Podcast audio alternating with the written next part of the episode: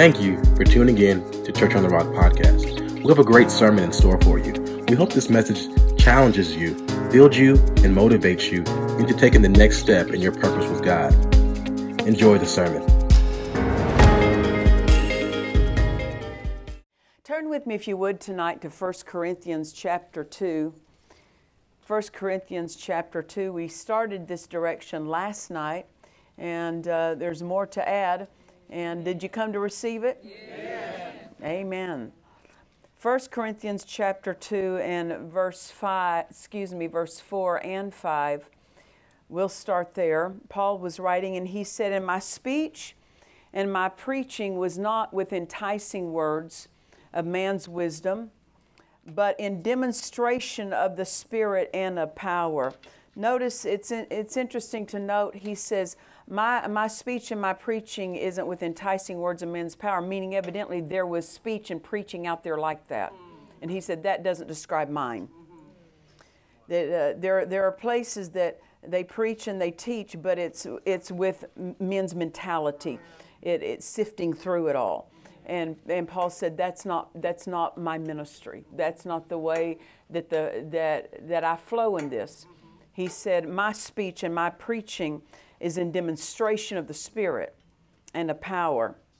And I like what he said in verse 5 that your faith should not stand in the wisdom of men. Uh, your faith shouldn't stand in what you can figure out, what you can calculate. Uh, I, have learned this that we were talking about this in the back room in, around dinner for the last several nights, been talking about different facets, facets of this, but we have got to quit thinking that for us to, when God wants to bring us into more, let's say He has another business for you, another home for you, or something, we've got to quit thinking we got to sell one to get one. That's men's thinking, you see. And uh, not to say that He might not direct you that way, but we formulate a plan. And this is where we cheat ourselves. Right. And we cheat the fullness of God's plan from coming to pass because we operate by our own wisdom and our own thinking about what we can figure out and calculate. Mm-hmm. And at times of when I have needed miracles, especially since my husband's homegoing and things needed to be done that only God could do I knew this. It doesn't sit, it doesn't do any good to lay in bed at night and figure out how this could happen because the Bible says God's thoughts are higher than our thoughts. His ways are higher than our ways. If we can figure it out, He's not using it. Come on, man.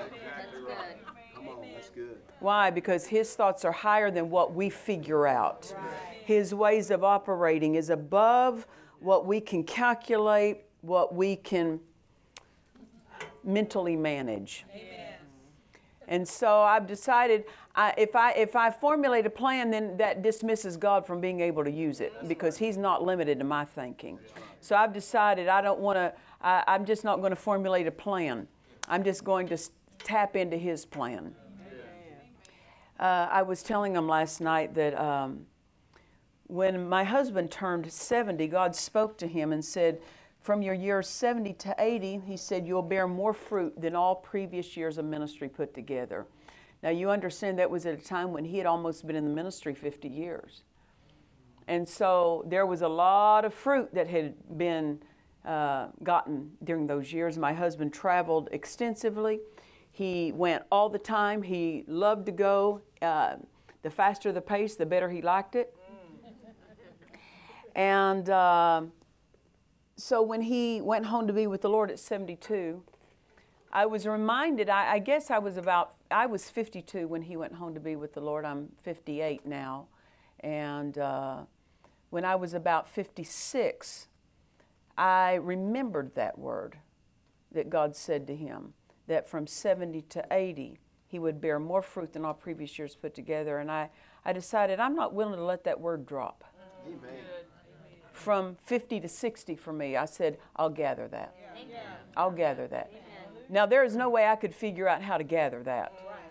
That almost 50 years of him going and preaching and effective ministry, how could, how could in the remaining couple years of my 50s, How could that be fulfilled? And I just said, God, I just trust you to bring it to pass. I, I have no idea how you planned to do it through him, and I certainly don't know how you plan to do it through me, but I'm just not willing to let my faith off that word.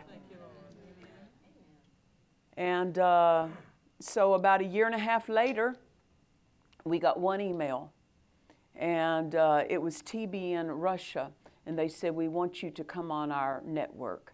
And they invited us on. There's 196 countries in the world. TBN Russia goes to 186 of them. And so, with one email, we're in 186 countries. And things have just been accelerating at such a quick pace because God, what we think has to take a process. See, this is where we miss it. We do everything by process. Everything ha- once this happens, then this can happen, then this can happen, and we've got to realize that p- God's power can bypass the process. It can accelerate the process. It can use the process. It can accelerate it. It can change the way it functions and flows. But where do we where do we limit things by thinking that it has to take the process? And uh, just in one email, God fulfilled that word to my husband, and uh, fulfilled it. And then, uh, and then other networks have been contacting us, asking us here in the states to come on. And so, because of that, all it takes is one movement of God. Uh, the, you remember, you remember the multitudes that were gathered to hear Jesus preach for several days, ran out of food. Jesus said, "I'm not willing to send them home hungry." And uh, he said, "Let's feed them." And what did the disciples do? He said he, he asked Andrew, not because he didn't know what he was going to do, but because he wanted to know what Andrew's what Andrew's faith could believe. And so he said, uh, what, what should we do? And it says he already knew what he was going to do. And uh, the, the different disciples said, Well, there, there's nowhere, we don't have enough money to buy food for all this. We don't even have a place to go to buy food for all this. What are they thinking? Natural process. Natural process. And uh, so I believe it was Andrew when he said, no, he asked Philip where are we're going to get it. And then it was Andrew who piped up and said, Well, there is a little boy here. He's got a lunch. And he said he's got some loaves and fish. And then he says, But see, he hit, he hit on it. But then he started thinking. And he goes, But what is that among so many? But he hit the answer and let go of the answer. And if we're not careful, uh, our spirits grab hold of the answer and our mind talks us out of the answer. And we lay down the answer and struggle and try to make things happen.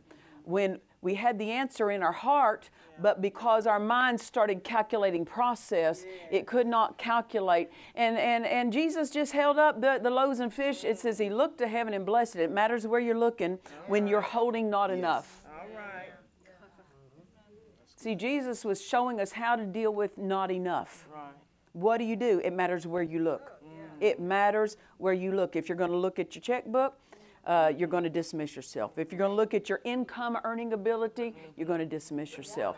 But if you're going to look at the one who has this power and has made it available to us, what happens is what is not enough becomes enough. How? Bypasses the process. Bypasses the process. And uh, so we see this that Paul said, my, my speech and my preaching was not with enticing words of man's wisdom, but in demonstration of the Spirit of, and Spirit uh, and power, that your faith should not stand in the process of man's mind. Right. Yeah. Couldn't we say it that way?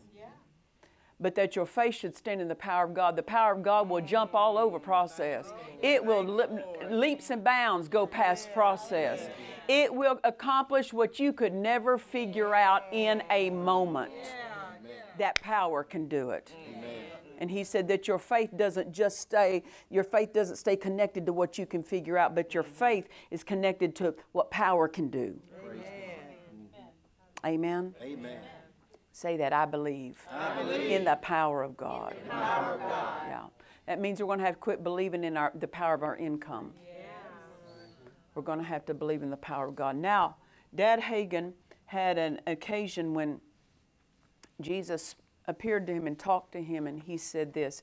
He said, When I was on the earth, I was the power of God.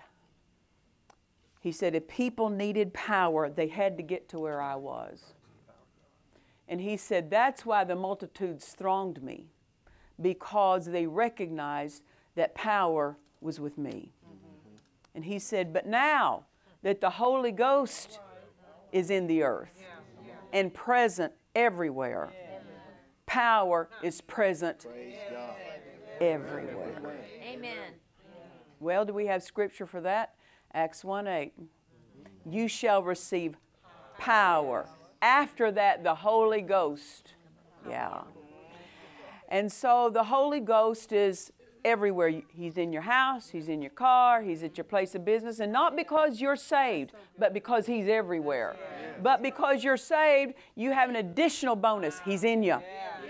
He's not just in your kitchen, He's in you. He's not just in your car, He's in you. He's everywhere. That's why anyone can get saved anywhere, healed anywhere, delivered anywhere, because there's power present everywhere. I got saved in my car. I got filled with the Holy Ghost in my car. God told me I was going to marry the man I married in my car. Uh, I prayed through the house, one of the houses that we, we had in California, in my car. When I God told me who my God told me what to do regarding my son of who he would marry in my car. Uh, so when I need to hear from God, where do I go? To my car. Learn divine patterns in your life. If I go to my car, can I force God to talk? No, but I can sure let Him know I'm in my car if you want to say something. How can I hear from Him in my car? There's power in the car. Amen. There's power in the car. And why? Because power's everywhere.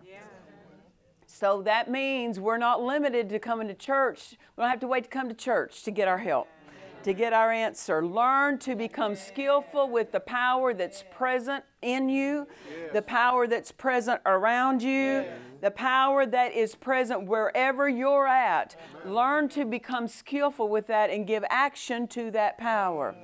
Jesus went on and said to Dad Hagin, he said, There is enough sick room, excuse me, there's enough power in every sick room and in every hospital room if they only knew it was present and would give it action.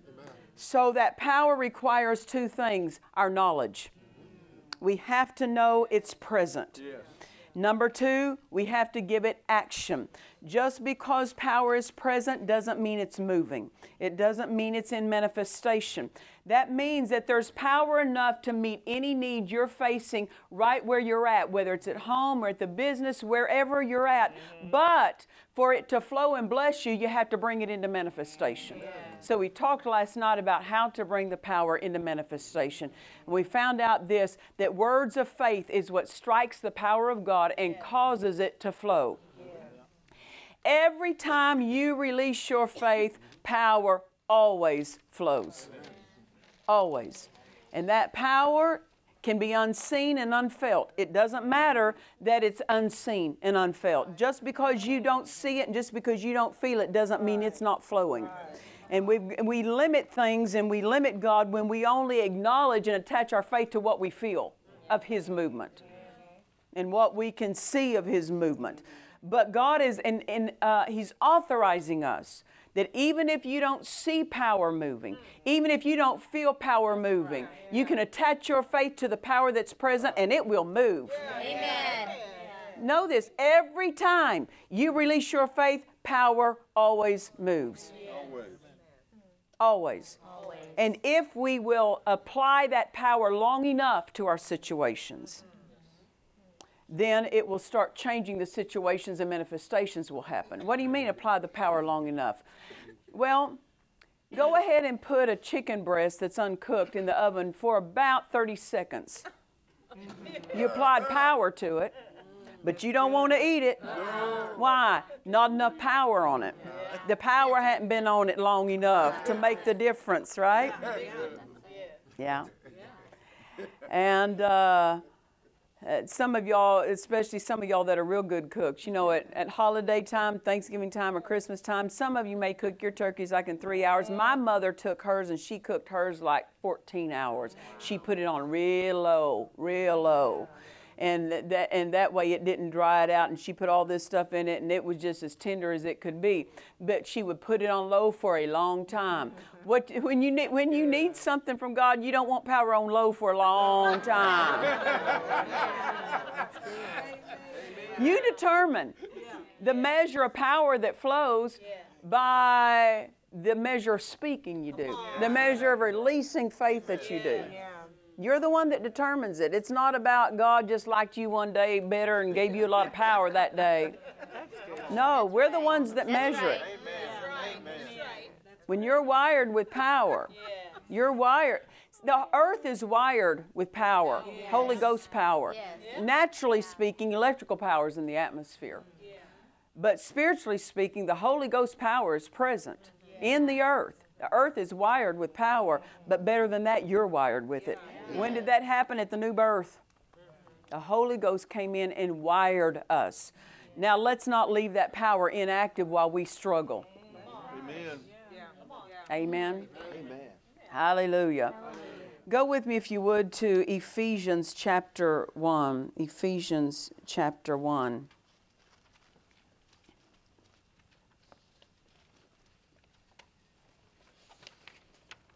I remember years ago, I said something to God. I said, uh, I'm talking like, oh my goodness, uh, yeah, about almost 30 years ago. I said to God one day, I said, How come some days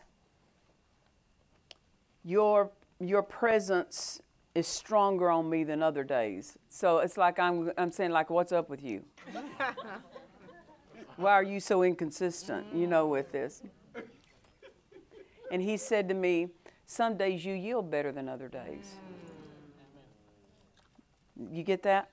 Power flows based on us, not based on him. Now, uh, in the 90s, I believe it was the late 90s, my husband was doing a two day meeting in Anaheim, California. He uh, had rented a, a ladies' auxiliary club, and so what it looked like was a small theater. So it's theater seating and a stage. And um, the second night of the, that meeting, he could not uh, sense what direction to go. And he kept waiting, you know, uh, and he kept having the, the soloist to keep singing. And finally, the soloist said, I'm out of songs. You've had me sing so many songs. I'm out of songs. So Ed had the, the B3 organ gal come up. She played the B3 organ. And as soon as she started playing the organ, that the B3 has a separate Leslie cabinet. You know, uh, uh the speaker, it's, it's, called a Leslie, and it's separate from the organ, so you can set it at different uh, locations on the on the platform. And so the, the, the Leslie was off to the side of that B3 organ. And uh, so Ed was standing on the platform and she started playing and there started developing a cloud that he saw into the spirit realm. And he saw this cloud start billowing out of that speaker. And as it did, it got more and more dense. And when it got completely dense, he said a leg, he said looked like a mile long. A leg stepped out, and Jesus stepped out of that cloud and stood in front of him. And fire shot out of his eyes at, at my husband. And he said to him, He said, You're not being skillful with the healing anointing. And then he stepped back into the cloud, and Ed's left there to have a meeting now, you know, after a, a rebuke. You know, you want to see Jesus, but mm, maybe not with fire shooting out of his eyes, right? Now, specifically, Jesus was speaking to my husband about not being skillful with the healing anointing, but generally, he was speaking about lack of skill. Jesus wants us skillful. With whatever we're anointed with, whatever we're called to. Every single one of us occupy a place in His body, and He wants us skillful, and it's not okay to not be skillful with what we're born for. Amen. Yes, that's right. Amen. It's not okay. And fire shot out of his eyes, showing displeasure. I would rather hear my husband's testimony of that than me have my own testimony of that. You're the same way. You don't want to see that happen. You want to hear that lack of skill displeased Jesus, and all of us say, okay, we're going to be good students. We're going to be good students. So he expected us in saying that to my husband, it shows that he expects us to become skillful. He expects, expects us to get in places where we can learn these things. It's our job to go to places and people who know these flows and get under there and learn them and become students and quit waiting for Him to drop this knowledge on us, but get where we can be taught. And He'll lead us to the places. But we can't just sit back and expect that He's going to dump these things on us. And so, how many of you know with power available to us, this power will set anyone free. If they want to be free, right. it will set Amen. any anyone free. It will heal anyone who will receive it. It will put back body parts. Then, it- with it being able to do such a great work, is it okay that we remain unskillful with it? Don't you? alm- Couldn't we almost seem to say this? Is it a crime against humanity to have access to something that blesses humanity Right. and not have the skill to bless them with it? Amen. Jesus didn't give us this power just so we could say we got it, Yeah, that's right. That's right. or so we can say we feel it. That's right. So, Ephesians chapter 1, verse 16, Paul, in his writing, he says, I cease not to give thanks for you, making mention of you in my prayers. I want you to see this word mention, making mention. If you release faith, a mention gets the job done. Yes, it does. If you don't release faith, you can pray for hours and not accomplish anything. Amen. Don't think that things have to be long and laborious. If faith is attached to it, it won't take long.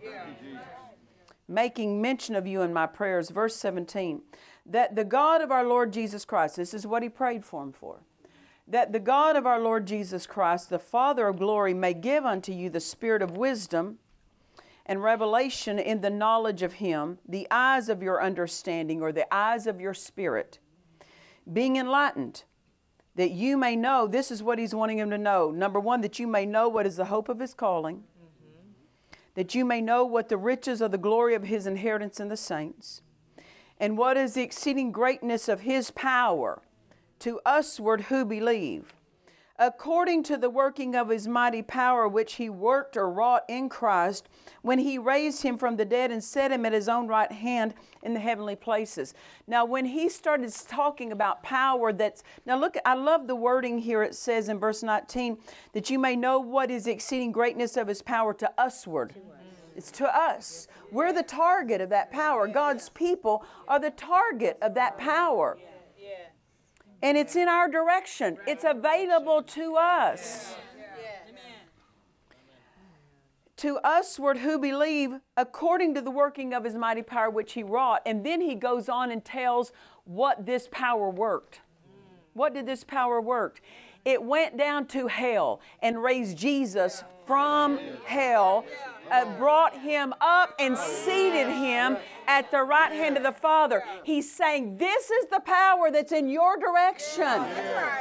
That's why he says, This is, he's showing us this is what the power worked. And this is the exact same power available to you. Now become skillful with it. If it will do that for Jesus, what do you think it will do for us while we're on the earth? Amen.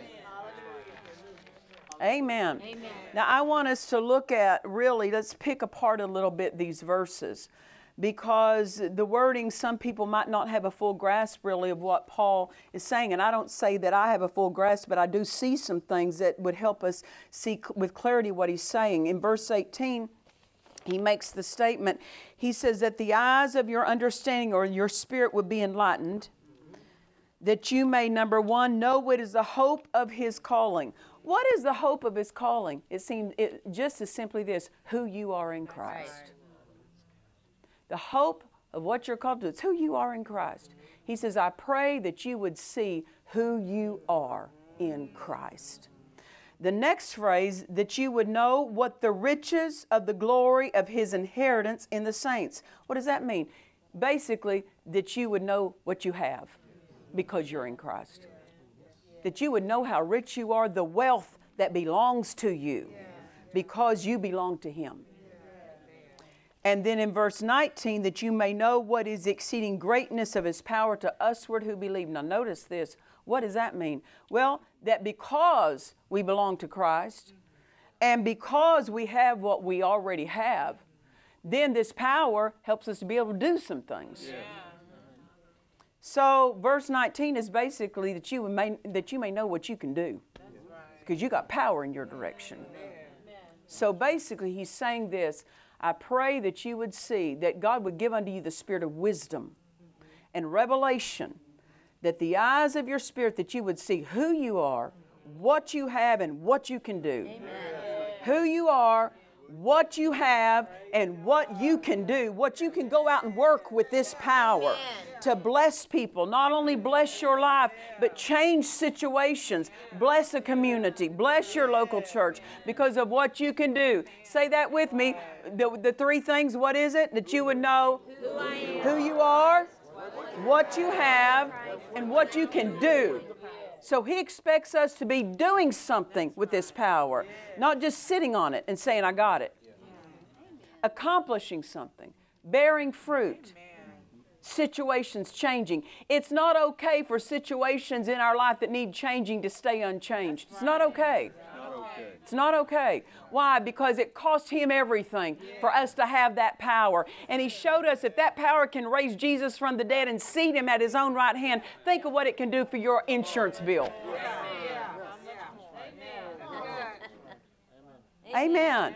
But yet, what happens to us, we get in these mental processes. It's got to go through the mental process. When we've got power that can just slam that process all, all, all the way around. Amen. Hallelujah. I love the wording. He says, What is the exceeding greatness of his power? Look at the, the adjectives heaped upon adjectives to describe this power. Exceeding greatness. Notice this, this word exceeding means superior. It surpasses the power that is ours, that's in our direction. It's exceeding any other power the power of fear, the power of sickness, the power of, of, of, uh, of, of, of lack, the power of fear, whatever. Amen. This is a power that so far exceeds any other thing that ever comes against you and tries to and tries to boast a power against you. It exceeds everything. Exceeding greatness. Greatness. Uh, just the word defi- the definition for the word greatness is this large and extreme in degree. Meaning this, there's no limit to it. It's extreme in degree. It keeps going to the extremities. You just keep going, and there's more of it. There's greater degrees. There's never an end to the g- degree of the power of God. You're not going to reach the end of it. And this is the power that's to usward who believe. Look at this. What is the exceeding greatness of his power to usward? Who believe? Who believe? You have to believe for this thing to work. You have to believe for this power to come into manifestation. It won't come into manifestation just because it exceeds everything. It won't come into manifestation just because it's greater than every other thing. But you have to believe to, to cause this power to come into manifestation. Amen. Hallelujah. I love what when Jesus said to Dad Hagin, he said, There isn't a power in every sick room and in every hospital room to raise up that sick one if they only knew it's present and would give it action. Notice this. There are some extreme, horrific diseases in, ho- in, in hospital rooms tonight. Things that are eating people's bodies away, eating their organs away, destroying their bodies. And this power far exceeds it. It's in the room. It's in the room with them. It's in the room with them. And it doesn't matter how close they are to death. That power in that room has is more than enough to raise up. Jesus said it would raise up that sick one. It didn't ca- Jesus didn't care how close they were to death. He didn't care how far how far that disease had progressed in the body. He said there's enough power in every sick room, in every hospital room to raise up that sick one. Yes. Thank you, Jesus. I heard the testimony of somebody, well, not a testimony, but a report, that when the AIDS uh, disease first started coming to the forefront, I don't know, maybe what, in the 80s or something, that you first started hearing about this. And there was a little gal that she was, I think maybe in her 20s, and she had contracted AIDS from some kind of a medical procedure. They had done, you know, she'd gotten it through a needle when they did some medical work or something on her, or maybe a blood transfusion or something. But it wasn't to any lifestyle she was living that caused it. It was just basically uh, an accident uh, in the medical industry. And uh, she was the very first one documented to die of it. Well, she, uh, in, in the process of them trying to really figure out what it was, because this was a new, new diagnosis, and she had this death sentence on her head. And before she died, she said one night she was in her bedroom and she was praying. And she said she felt physically someone, because she's laying there crying. You understand, she's a young gal. Her, uh, she's got a sentence over her head. And uh, she said she physically felt someone climb into the bed with her and wrap their arms around her and just hold her. Well, was it Jesus? Quite possibly. My thought is this He didn't just come to hold her. But see, when you don't know what to believe, at the time that power comes, she didn't know how to draw on it. You see, it's not enough to hear about the power. You have to become skillful with drawing on it. Uh, I said this last night. I, I, go to places, and every minister that ministers in the things of the Spirit will go to places. You go and you lay hands on people, and you can sense that anointing leave you, go right into them, come right back out. Why? Because they don't know how to receive it. Mm. It's not just up to power doing the work, it's up to us cooperating, being skillful at taking it in and receiving it in. You can't receive it in mentally.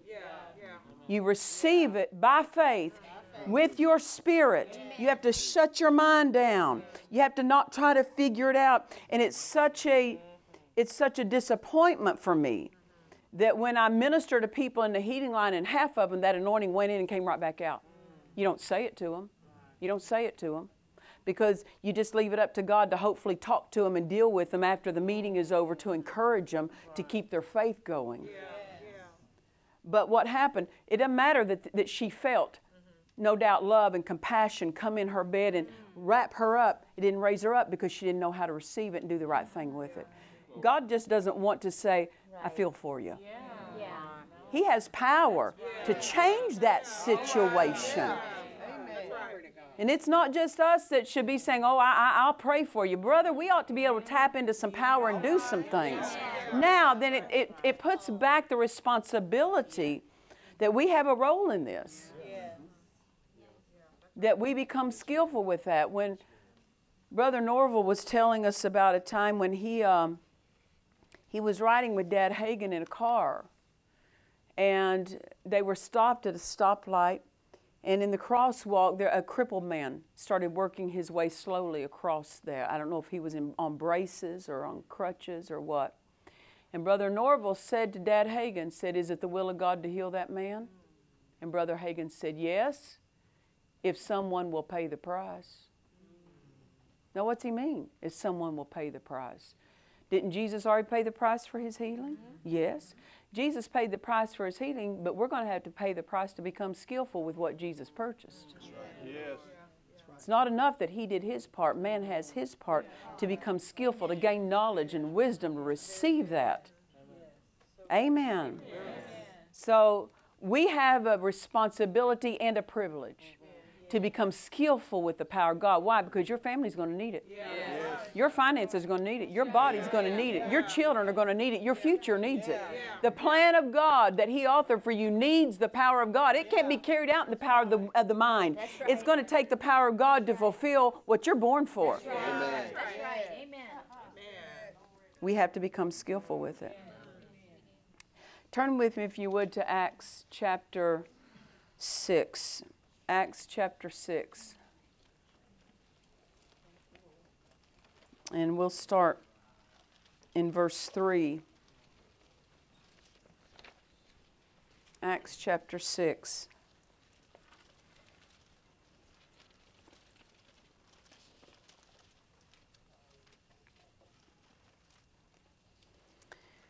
In verse 3. Now, in verse 1, it starts talking about the increase that began happening in the church there. It says that there became there came a multiplication, an increase started happening. But notice what started happening uh, when the increase came. Strife tried to get in. Yes, it did. That there arose a murmuring. That the, that the Grecians, that their, their widows are being neglected in the daily ministration. So, what do we see? That strife will destroy increase. Strife will keep the, shut the power of God down from flowing. But notice what kind of strife over ethnic issues.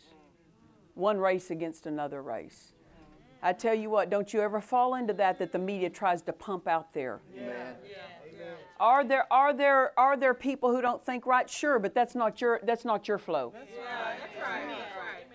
That's that's not our problem. That's right. And you have to understand the media pumps this stuff to create drama so they can up their ratings. You understand that. You don't you can't fall into that. Because I want to tell you something. God opens doors no man can shut. Don't you wait for a man to open a door for you or give you the opportunity. You do the word and the word gives you every opportunity you'll ever need to succeed. You know, I've had over over 25 years of pastoring, and I've had on several occasions men would come to me before or after service. Some even caught me in the hall and said, I, "I just want you to know I don't I don't believe in women preachers." And I say, "Me neither. me neither. I don't blame you. I don't believe in them either. Glory. Why? It's not being a woman that's going to set anybody free." I said, I don't believe in women preachers. I believe in anointed preachers. I don't believe in man preachers either. I believe in anointed preachers. You being a man's not going to help me. You being a woman's not going to help me. You being white, you being black, you being brown, whatever, that's not going to help me. Good preaching. Glory. That has nothing to do with the flow that God has offered for us to live in. We're not that carnal that we measure everything by the outside. To be to trip up over that is to trip up over what color car someone would drive. Your your your skin color is just the color car you're driving, baby. It's all it is. And people people get into conflict over that. And they say, "Well, you know, I just didn't get a fair shake in life because of my color." Listen, God gives you every opportunity through the word that no success is withheld from anyone who will be a doer of the word. Don't don't get caught up with what men do or do not do for you. God does so much for you that if man never does another thing for you, God's offered you all the success you need. Amen. Because I could get real, I could get into it over, you know, I'm a woman in ministry. I'm not trying to prove anything. I'm just trying to fulfill the will of God. That's it. You know, not every if every if something is a little bit different from someone else, people major on it. Why? The devil tries to use that to trip you up. You think people congratulated Ed and I when we married and there was 20 years difference? Oh, brother, that was big talk for a while. I thought, that's so sad that that's the biggest thing you got to talk about. that's so sad.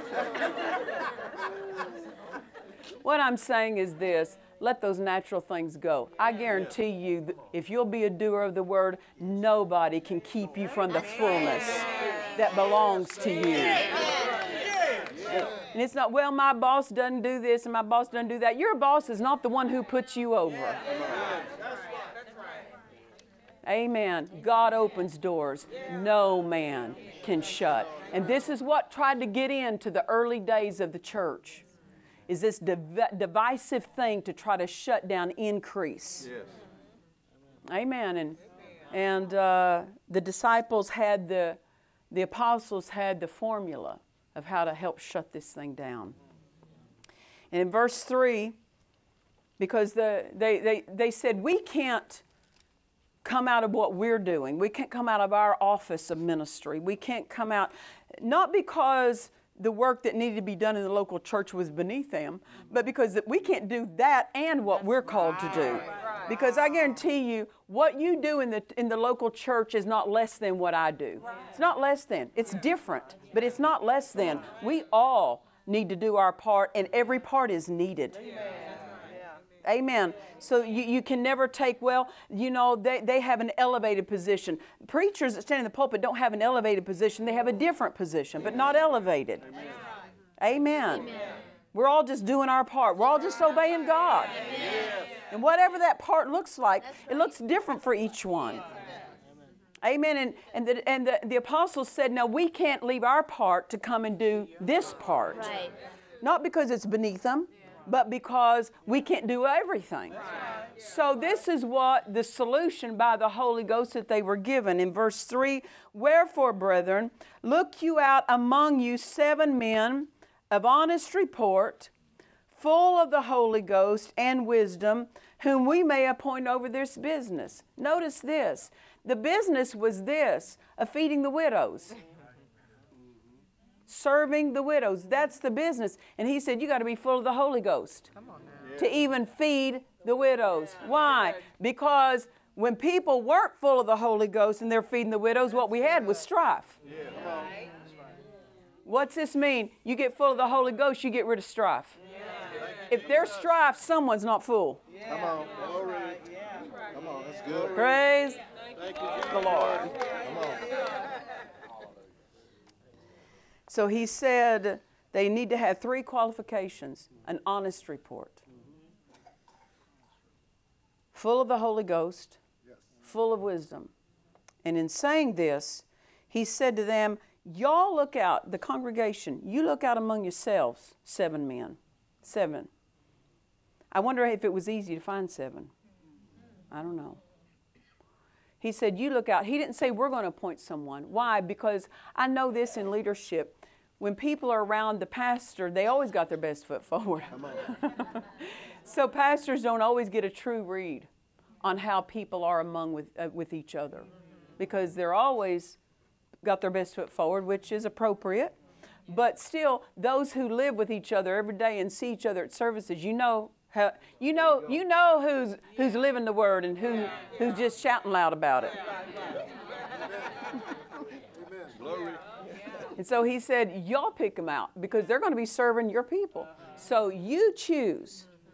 And so they chose, they chose. And it says in verse 4 But we will give ourselves continually to prayer and to the ministry of the word. And the saying pleased the whole multitude, and they chose Stephen, a man full of faith and full of the Holy Ghost. Look at this a man full of faith and full of the Holy Ghost. Now, in verse 8, it says this And Stephen, full of faith and power, did great wonders and miracles among the people. Here in verse 5, it says he was full of faith and full of the Holy Ghost. But in verse 8, he said he was full of faith and full of power. To be full of power is to be full of the Holy Ghost. Thank you, Jesus.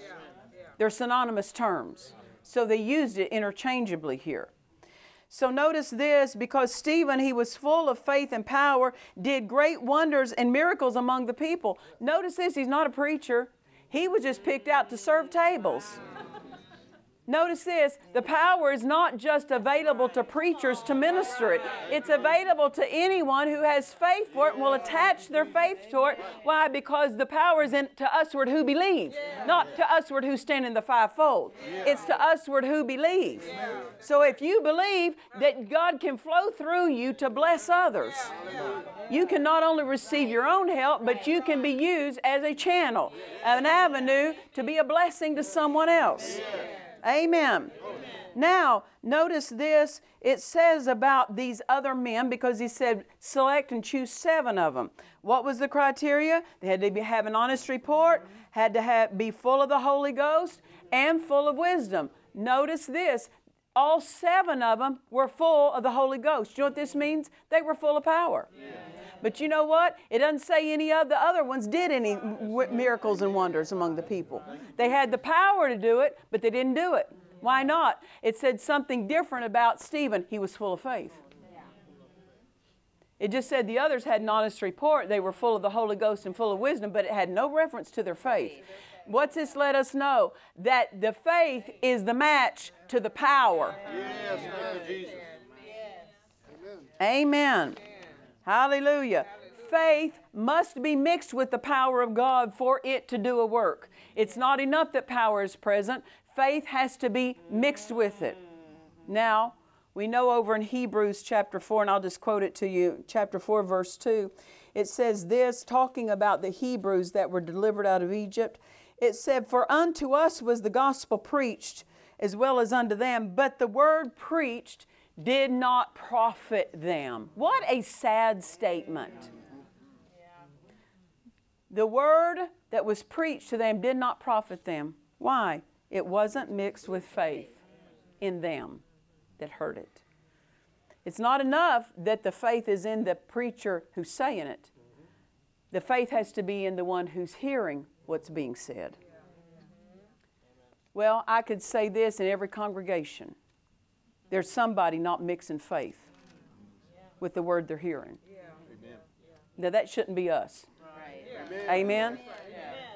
If, if, uh, if we're not mixing faith with it, our lives are going to look the same next week, next month, next year. Nothing changes. We put no demand on anything. We just live in life and we just stroking through li- life like we've been doing, just doing the same old thing, ending up with the same old results and perfectly okay with it. That's a lack of faith. That's right.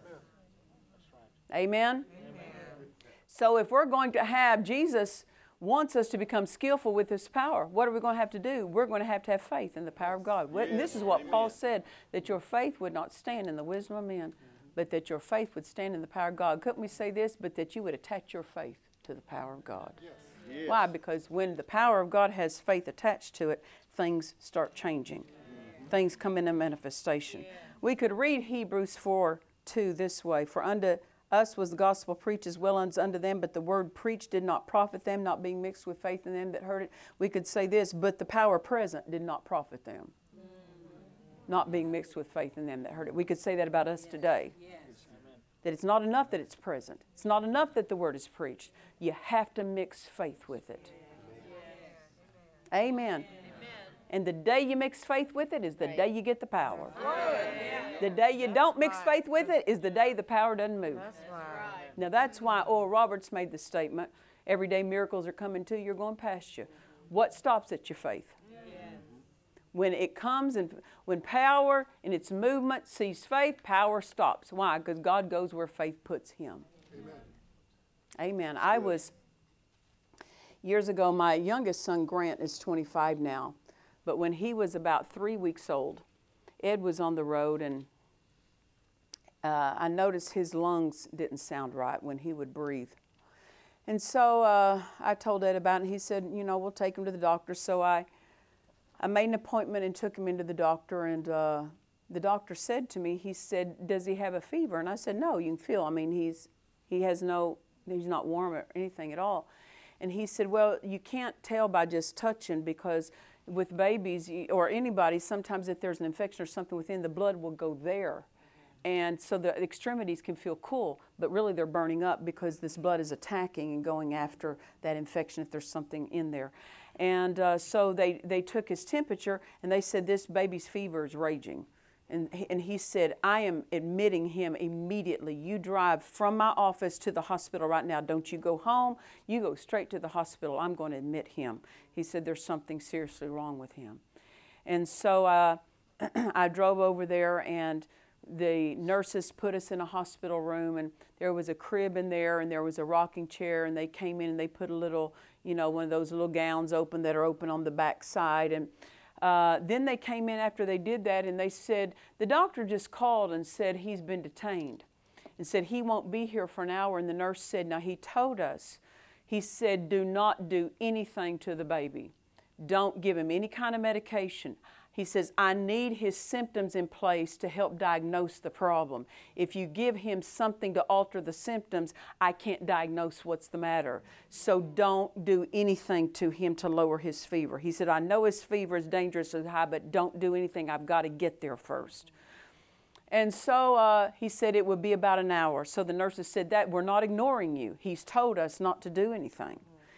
And so I said, okay. So uh, they left the room, and I picked Grant up out of the out of the uh, the bed, and I went over and sat in the uh, the rocking chair with him. And I was just holding him, and I said, "Now, uh, Jesus, you spoke to the prophet of God. The Bible said, believe the prophets, and you'll prosper." I believe you spoke to the prophet of God, Dad Hagin, when you said there's enough power in every sick room and in every hospital room to raise up that sick one. I said, Jesus, I'm in one of those rooms. Yeah, yeah, yeah, yeah. I'm in one of those rooms. And I said, So I know there's enough power to raise him up. And I said, So you said that number one, you have to know it's present. I said, Jesus, I know it's present. It's present in the room, it's present in me. Right. I know it's present. And it's present to do a work. Mm-hmm. Now, pastors and ministers have to learn this. When the power of God is present in a service, it's to do a work. It's not just so we can say we felt something, mm. it's to accomplish something. And uh, so I said, I know that power is present, and it's here to do something. Mm-hmm. And so I said, I not only know it's power, it's present, I give it action. So I speak for the power that's present. You go into my baby's body. From the top of the head to the soles of the feet, you go all the way through. You drive out any condition, you drive out any infection, you drive out every symptom, you drive out every pain, you drive out the fever. I speak that the power of God does a work and makes him whole. And see, what am I doing? I'm striking that power with faith. When you strike it with faith, it begins to flow. Remember what I said earlier? Every time you release your faith, power always, flows. Always, always. Whether you feel it or whether you see it or not, doesn't matter. It always flows. It only took me maybe 30 seconds to pray a prayer like that.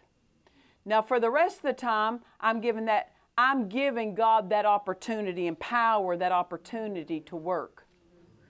You say, well, uh, see, and Dad Hagin used to warn us about this. He says, don't confine God to the spectacular and miss the supernatural. What's he mean by that? Some people want an instantaneous and they miss that the supernatural because sometimes it's a process and it just begins working and works secure. Yes. And people think, well, because it didn't I didn't see something change instantly, it must not be doing the work. That would be like taking an aspirin and the moment you swallow it, say, well, that didn't work. You give it time to go throughout the system and do a work. The power of God is the same way. You have to give it time to do a work. It can do a quick work or it can take a, a, a little bit of a process.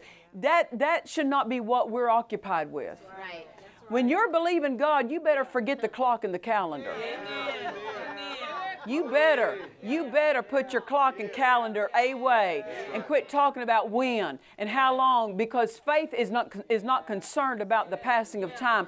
Faith holds on and faith refuses. It holds fast and it refuses to let go until that thing is in manifestation. Amen. To start asking when and how long is a sign you're in the mental arena. Yes, that's correct. You're not in the faith arena. Whenever you say, when's the money going to come? How long is it going to take? You're in the mental arena. Questions are of the mental arena. There is no question in God's realm. It's all answers. It's all answers. So if we're going, how come this happened to me? When's this going to change? How come it's taken so long? What way is God going to use? How's He going to bring the money? How's He going to do this? How's He going to do that? You're not in the faith arena. You're in the mental arena. You say, How do you know? I've been there, baby. I'm trying to tell you, this is what this is what you have to learn to be skillful with the power of God. Do not allow your mind to chase these rabbit questions. Eh, eh, You ever seen you turn on the light at night? I, at least in my yard, you can turn on the light and the rabbits start scattering. That's exactly what happens so many times. People, this, this rabbit, this question, and you get that one answered, there's another one. And the devil will just keep throwing all these questions to keep you in, entrenched in that mental arena. Why? He wants to keep you out of the faith arena. Yeah, yeah. That's good. So I didn't sit, th- I, I did not even let my mind touch on how long is this going to take. I can't even touch that in my thought life. My job is just simply believe. My job is not to know when, know how, or the method or anything else. My job is just to believe and let God work it the way He chooses to work it. Now, let me tell you the way He's going to choose to work it, the way that's best for your faith. Yes. Meaning this if you're a clock watcher, he's going to train you to quit watching the clock, and he may give you a little bit of time to learn that. If you're a clock watcher, it's going to take longer for your manifestation to show up because he got, he's not going to cooperate with clock watching. He's going to teach you that's not the method I work by. Amen. The quicker you quit watching your clock, the quicker your manifestation can come. Amen. If you're a complainer, it's going to take longer for you. Why? Count it all joy. When, until, the quicker you get into joy, the quicker you get out of that situation. But if God sees that you need some skill with some, some part of your faith, He's going to give you the opportunity to have that skill developed. Yes, you will. Give. Well, praise the Lord. Is He withholding and prolonging? No, but wrong thinking, it delays. So it only took me maybe, maybe 30 seconds or so to pray what I prayed in English, and I didn't keep praying it over and over and over and over. You see, I struck that power with my faith. Now I'm giving it time to work. What am I going to do during the time I, from the time I pray to the time of manifestation? That's where the bulk of the time is, and this is where people start aborting and derailing from faith. Is through the passing of time. They can't feel the power, they can't see evidence of the power, and so they stop holding their faith on it. And they let go of the hold. They don't hold the same way. Let me tell you what kind of hold you got to have. Have you ever seen two toddlers after the same toy? Oh, my, yes. You ever seen it? Oh, Whether nieces, nephews, grandkids, or something, and one's got it, and the other comes up and says, I see what you got, and I want it. And I tell you, the squeal is on. And I mean, the jerking and the yanking, it's on, right? And I mean, you can have a sweet little passive baby girl that's just so sweet, but some some little guy, some little boy comes up to take her toy. I mean, all of a sudden she becomes what she never was to keep that toy. That's exactly the way you got to be. Because when thoughts come that tries to jerk something out of the flow that belongs to you, trying to take something from you, and brother, you better clamp down your hold, strengthen your hold on that. Can I tell you how you strengthen your hold? Praise and thanksgiving and worship strengthens your hold on something. It does, you don't strengthen your hold by praying the same thing over and over and over because you're afraid it's not working. That's good. You strengthen your hold by saying, Father, I thank you. I thank you. I thank you. I thank you that your power is working. And when the devil says, How long? It doesn't matter how long, devil, it's working right now. Hallelujah. Now, can I tell you where a lot of people miss it? The verse, Colossians chapter 4, verse 2 continue in prayer and watch in the same with thanksgiving. One day, God told me years ago, He said, You're missing it in your prayer life. I said, In what way? I mean, I was spending hours a day, you know, praying in tongues and endeavoring to develop in my prayer life. And he said, You're missing it in this verse. It says, Continue in prayer and watch over, watching the same with thanksgiving. He said, Once you've prayed, you've got to watch over that prayer until it's fulfilled with thanksgiving. He said, You're just praying it and then walking off and leaving it. You're not watching over it with thanksgiving. You're not watching over it says continue in prayer. Do you know you you if we could say this, if you're going to pray the prayer of faith for something you need to receive, maybe you need ten thousand dollars. You pray the prayer of faith to release your faith. Well, and you're going to continue in prayer, but you're not going to continue with the prayer of faith. You're going to continue with the prayer of praise and worship now, because that's the same. That's still you're still going to have faith. Don't misunderstand me. But I'm saying you're not going to continue asking under the spirit under the prayer of faith. Now you're going to switch over to the prayer of praise and thanksgiving, the prayer of praise and worship. And it says, continue in prayer and watch over, or watch in the same, watch over what you requested with thanksgiving. So, what did I do after I released my faith? I prayed the prayer of faith when, in that hospital room. After I did that, for the next almost hour, all I did was thank you, Father, that that power is working. I worship you, Father. Could my mind have gone a lot of different directions, conjuring up and imagining the worst? Sure, but I out talked it. Yeah. With what? With worship. With worship. At that time, now don't misunderstand me. There are times that the Holy Ghost may lead you to pray in tongues at that time. I didn't want to pray in tongues at that time. You want to know why? Because when you speak in other tongues, uh-huh. it, your understanding is unfruitful. Uh-huh. Tongues bypasses your mind, it doesn't involve your mind. So while you're praying in tongues, you can hear all kinds of assault against your mind. Yes, you can. You can hear all kinds of thoughts coming against your mind. I needed my mind occupied. So, what did I do? Uh, praise and worship involved not just my spirit, but my mind and my faith. And I'm not diminishing praying in tongues. Please, don't, please understand me. But I'm saying at a time when your mind is under assault, you don't need your mind bypassed. You need your mind involved in focusing and praising and worshiping God helps hold your mind to where it's not dragging you out of the faith arena. Right. That's good. And so for over an almost an hour, all I did, praise the Lord. Father, I thank you that power's working. I thank you that it's working from the top of his head to the soles of his feet. Thank you so much. And not in a panic trying to get it to work. You see, it's already present. I've, I've slipped over into resting on the power that was present, that's released and working. I'm resting on that as I worship. I'm not trying to talk God into it. I'm resting on it. I believe it's working now. Thank you, Father. Thank you that it's working. Thank you that it's working. At about the end of an hour, the doctor came in and he said, uh, Well, let, you know, let me examine him. And he examined him. He did all the things he did before. And he said, There's nothing wrong with this baby. I said, It only took an hour. Only took, well, it could have, it could have been quicker. It was an hour until he could come in and give the diagnosis. What was that? The power that was present in that hospital room was waiting for faith to show up. The power that's in every location of this earth is waiting on something. It's waiting on faith. It's not waiting on God. It's not waiting God to do something. Oh God, won't you do something about my situation?